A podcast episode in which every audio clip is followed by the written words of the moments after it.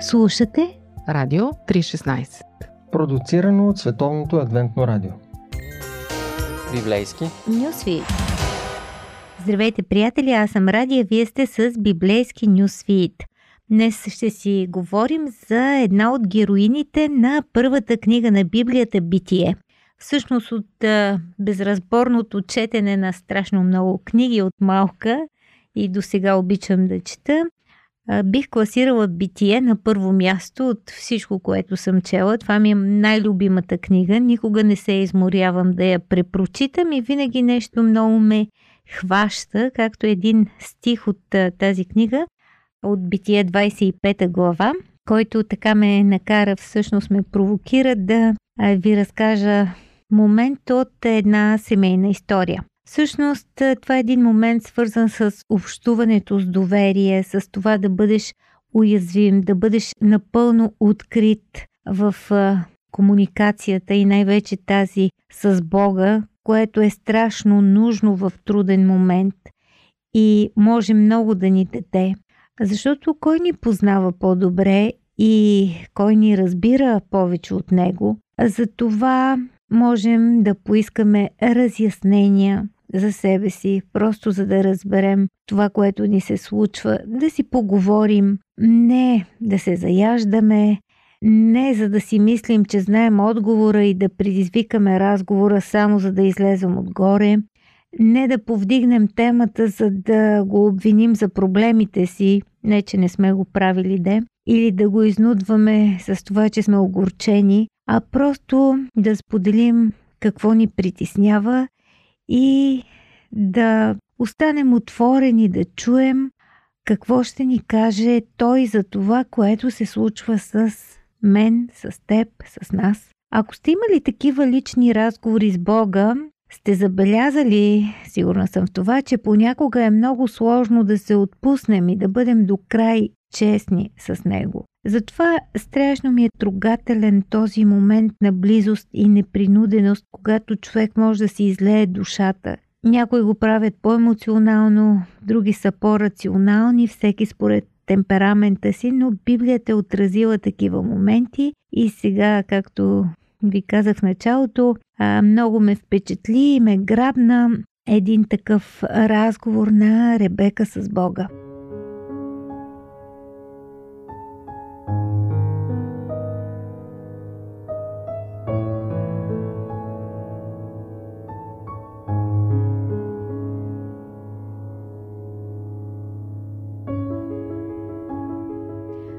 Тя е вярваща жена, омъжена почти от 20 години, бездетна до преди няколко месеца, а с хубаво семейство, мъжът ти е свестен човек, силно вярващ, силно посветен. Освен това, много я обича. А, има привилегията да бъде възпитан от бащата на вярата и дори е споделил с него най-дълбокото изпитание на вярата на един човек – с кодово име Мория, но това е съвсем друга история. И макар да е избран и благословен, специално той и думът му, а двойката няма пълнота в своя живот. Липсва най-очакваната за едно семейство радост – децата.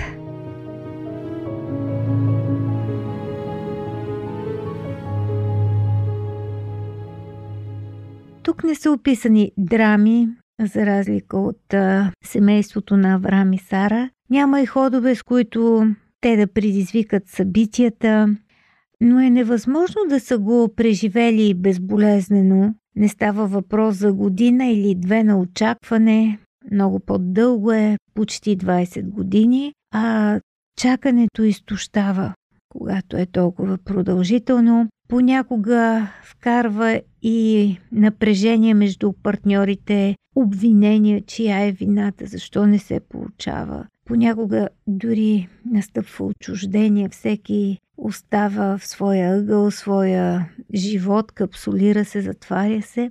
Но Исак и Ревека някак си оцеляват в тая трудна битка за дете с молитва очевидно. Записано е, че той се моли за жена си. Може би тя да не вярва колкото него, а може и вече да няма сърце след толкова време. почти 20 години една и съща молба и един ден отговор. Тестът за бременност е положителен, могат да си отдъхнат, но не би, защото щастливата новина идва с нови притеснения. Ребека носи близнаци, а раждането в онова време е не просто рисково, то е сделка с живота на майката и децата, особено ако става въпрос за близнаци. И освен това, Ребека чувства, че нещо не е наред с бременността. Нека си напомним и това, че Ребека не е местно момиче, нейните роднини са далече, няма вайбър, няма интернет, даже телефон няма за да се чуе с мама. Дали има приятелки, с които да обсъди страховете си, не знаем. Исак е чувствителен, грижовен, безспорно, но какво разбира един мъж от осложнения на бременността?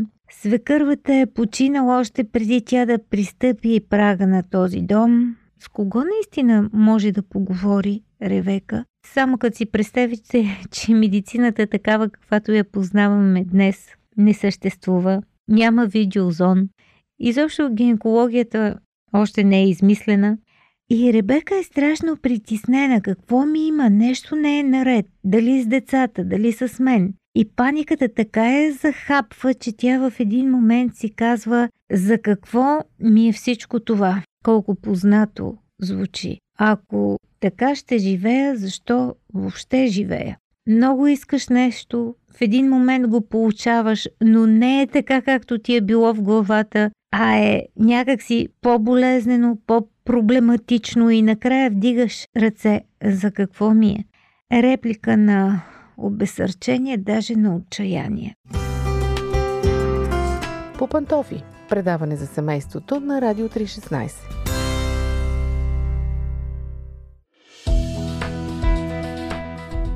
Радио 316, точно казано.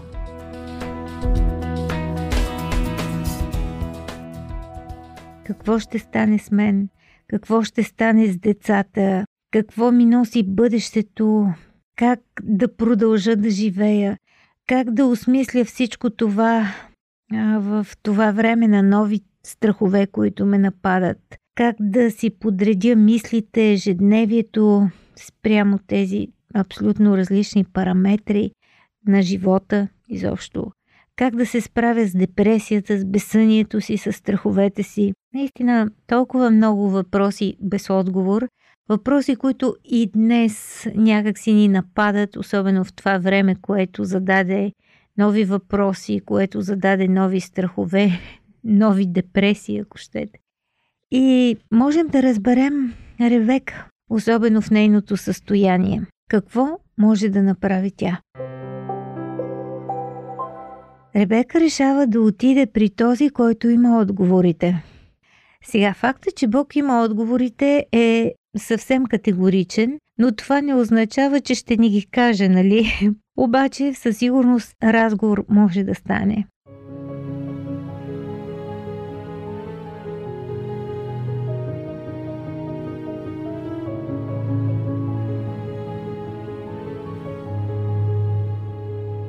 Интересното е, че именно тя е първият човек в Библията, който задава въпроси на Бога.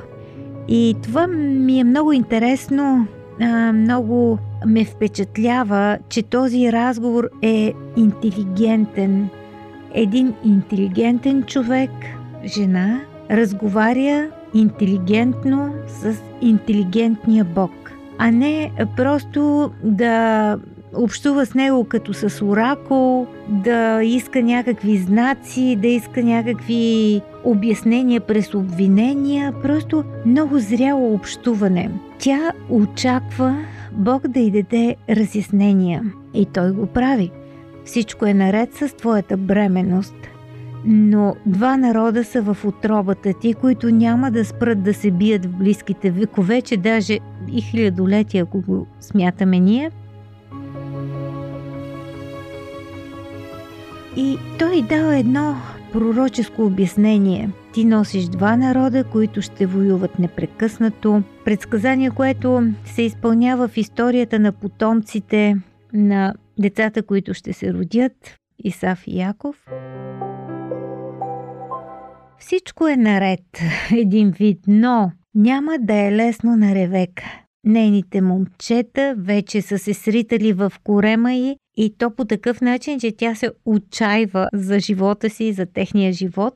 Но вижте колко интересно. Бог благославя Исак и Ревека и те най-сетне ще станат родители, но отношенията на техните деца ще бъдат враждебни. Сложен е живота наистина, а както м- така се беше пошегувал Александър Бленд, автор, който добре познава Стария Завет, а Ревека просто не получава някакво обяснение от рода на ще родиш две деца, единия ще бъде лекар, другия ще бъде адвокат и двамата ще се карат кой да те води на курорт. Нали?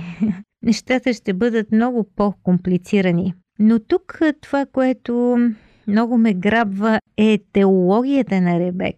И върху нея искам да акцентирам в този човешки момент, който така се опитахме да штрихираме набързо. Ребека разбира Бога много лично. Може би заслугата е на Иса, който така е успял да представи вярата и личността на Твореца на своята съпруга. Може би негова е заслугата наистина.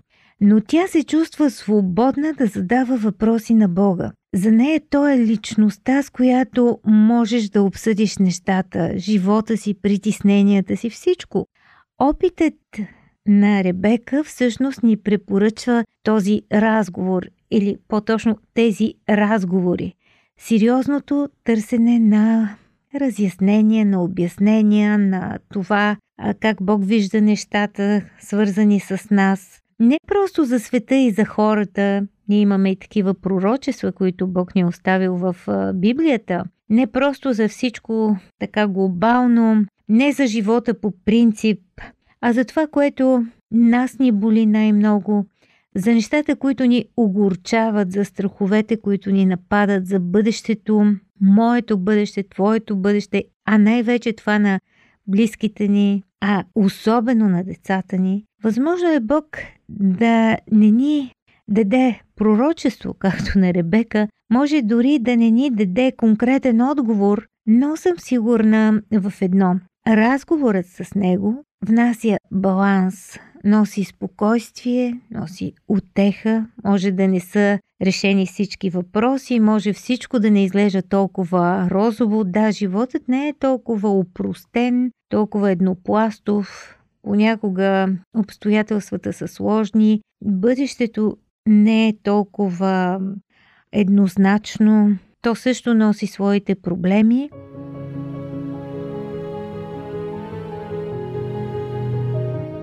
Но да общуваш с Бога носи нещо по-различно от всичко друго, с което можем да се успокояваме, да се утешаваме или просто да съберем ума си. Това е нещо специално, една божествена фармация, към която прибягва Ребека, без генерици, без ментета, просто неговото присъствие – ни въздейства незабавно, когато сме отворени, когато сме искрени, когато а, се опитваме да чуем неговата версия, неговата визия и това ни носи спокойствие. Дори тогава, приятели, когато просто с добрите неща от живота идват и нови проблеми. Неизбежно е, но вие опитайте. Разговаряйте с Бога.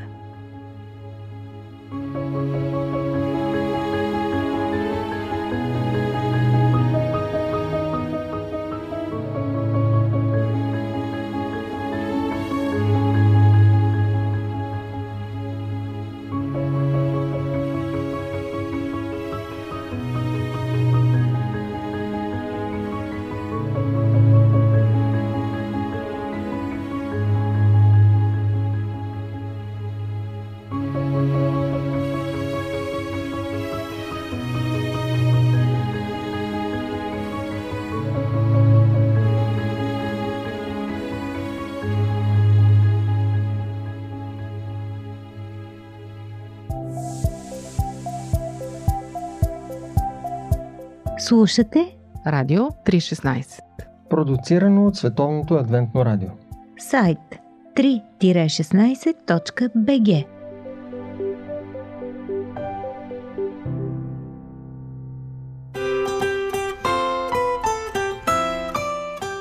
По пантофи.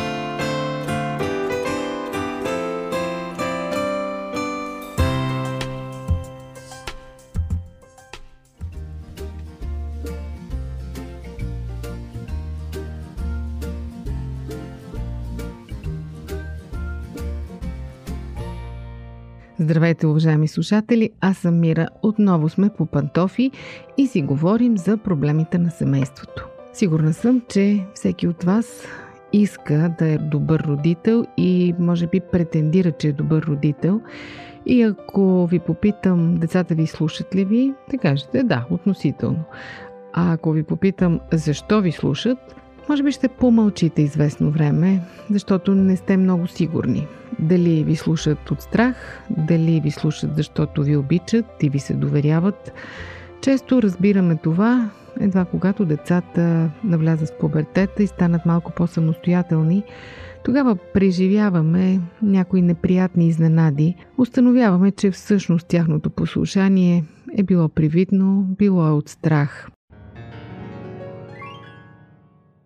Когато, разбира се, децата са малки и вие им крещите и ги пращате в стаята им, не го правите, защото ги мразите и искате да страдат. Не, сигурна съм, че вие го правите за тяхно добро, защото искате да им помогнете, защото искате те да станат добри хора, да различават добро от зло. Но има една разлика между дете, което се страхува да не би да спре да бъде обичано, да не би да изпадне в беда, да няма кой да се грижи за него, и дете, което е неясно с разликата между правилно и погрешно. Когато децата ви пораснат, вие няма да бъдете около тях всяка минута и ще искате те да продължават да вземат добрите решения, дори когато вас ви няма, за да ги посъветвате или да им направо наредите какво да правят. Вие искате те да бъдат мотивирани сами да вземат правилните решения. Обаче, как става това?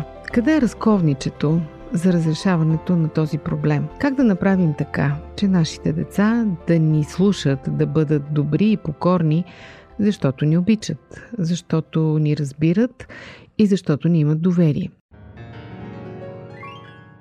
Първото и най-важно нещо е да не разчитате на страха. За съжаление, това е може би най-лесния и най-краткия път за постигане на послушание. Като се разкрещите на детето, то се плаши и много бързо приема вашите аргументи. В кавички слагам думата аргументи. Понякога и за някои родители крещението е единствения начин да обяснят на детето си, че не е право. Обаче какво става в главите на децата в такъв момент? Те спират да забелязват ефекта, който оказват върху другите хора и започват да се фокусират само върху себе си. Те спират да мислят за това как постъпката им или думите им се отразяват на другите, а започват да мислят какво ще се случи на тях. Тоест, вие постигате послушание в краткосрочен план, но в дългосрочен постигате създаването на човек, който мисли единствено за последиците върху себе си. Така децата са добри, когато сте около тях, а когато не сте, познайте. Затова един от първите съвети, които дават добрите семейни терапевти е не крещете на децата си. Говорете им спокойно и с разбиране. Учете ги с любов. Оставете ги да избират сами. Ние много често казваме, че децата не се раждат невинни. В гените си носят наклонност към зло, просто защото ние самите сме грешни хора – но в същото време децата носят точно колкото и ние Божий образ в себе си. И те са способни на доброта. Проучвания са установили, че бебета дори на 14 месеца се опитват да помогнат на друг в нужда. Тоест всеки човек носи в себе си една доброта, която идва с раждането от родителите му. Ние сме, така да се каже, социални животни. Ние искаме да живеем заедно, да помагаме. Изпитваме нужда не само да бъдем обичани, но и да обичаме. Един от най-добрите начини да убиете тази естествена доброта е да накарате да правят децата нещо на сила. Всъщност те са по-склонни да помогнат и да изявят доброто в себе си, ако го правят по своя воля. Експериментите с деца установяват, че ако принудите едно дете да прави добро, на друг човек, много вероятно е то да не го направи, ако го оставите да реши само дали иска или не. А ако го оставите само да избере, то дава всичко от себе си. Какво да кажем за дискусии по Радио 316? Всъщност, колкото повече родителите възнаграждават доброто поведение и наказват погрешното, по-малка е вероятността те да действат щедро. Тогава ще кажете как, нали? Това е основният метод на възпитание – поощряване на доброто и санкциониране на злото. Естествено, само че мотивът не бива да бъде страх. Тоест трябва да научите децата да контролират емоциите си независимо на колко са години. Ако едно 3 годишно дете се страхува от вас и за това ви слуша, когато стане на 13, то ще продължи да се страхува от вас. И вече ще ви слуша само когато сте край него. Може би вече няма да се страхува толкова от наказанието, колкото от това, че може да го отхвърлите, от това, че няма да бъде обичано, прието и така нататък, но страхът си остава като основен двигател. Едно от най-големите предизвикателства изобщо пред човека е да контролира своите емоции. Ние, възрастните, имаме проблем с това. Изпълнени сме с чувства, които не можем винаги да контролираме, които ни потикват да казваме и правим неща, за които после съжаляваме, които могат да се окажат разрушителни за другите. Как да го искаме тогава от децата? Когато децата ви направят нещо лошо, ги попитайте как мислиш, че се справи? Как мислиш, че трябва да го направиш следващия път? Обръщайте всяка лоша възможност, всяка лоша проява на детето в повод за учене. Тоест, от една страна, естествено санкционирайте. Вие като родители сте призвани да го правите, но от друга страна го правете така, че децата ви да се чувстват обичани. Всъщност това е най-най-важният урок, който имаме да научим.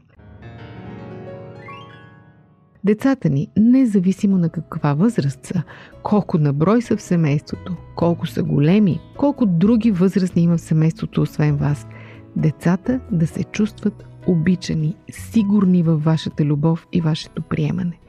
Тогава те са много по-склонни да се покоряват, защото ви се доверяват, защото вярват, че мама и татко им мислят най-доброто. В противен случай, ако децата ви не се чувстват обичани вкъщи, е много вероятно да ви слушат от страх, а когато пораснат, изобщо да спрат да ви слушат. Не знам, може би вие самите имате горчив опит като дете и се сещате как сте се покорявали на родителите си от страх, или пък обратно, като родител имате горчив опит и знаете как детето и в един момент тотално е отказало да ви слуша. Какъвто и да е вашият опит, опитайте се да правите това, да показвате и да доказвате на децата, че са обичани. Повярвайте ми, от това никой няма да загуби. Нито те, нито вие, нито хората около вас. Надявам се, че днес по Пантофи ви беше полезно предаване. Дочуване до следващия път.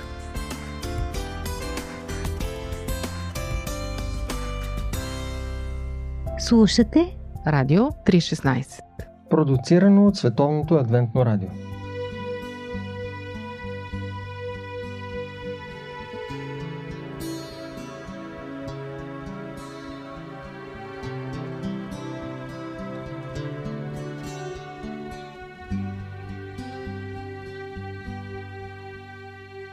Love was the reason why the Savior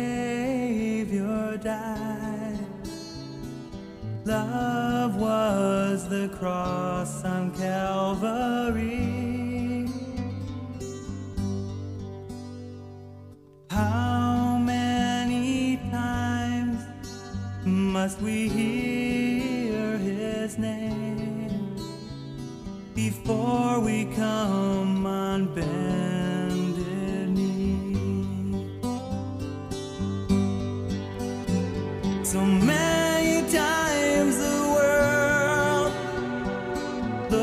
The other way.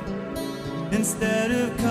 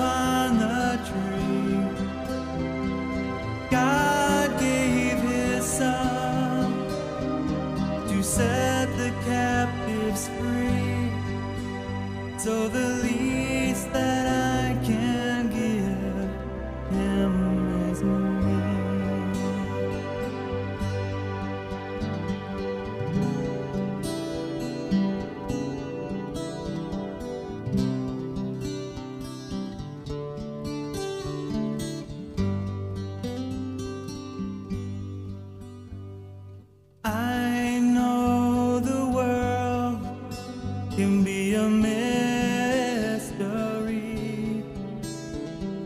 There's so many things we just don't know. But Christ.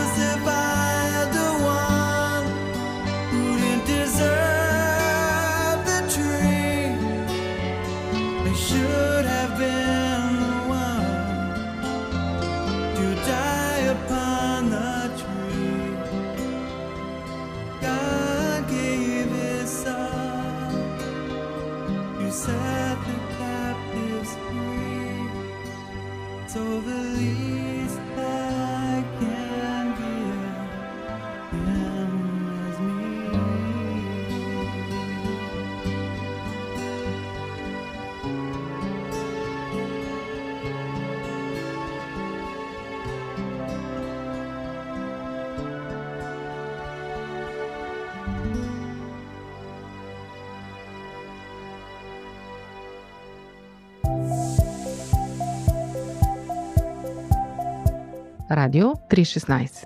Продуцирано от Световното адвентно радио. Сайт 3-16.bg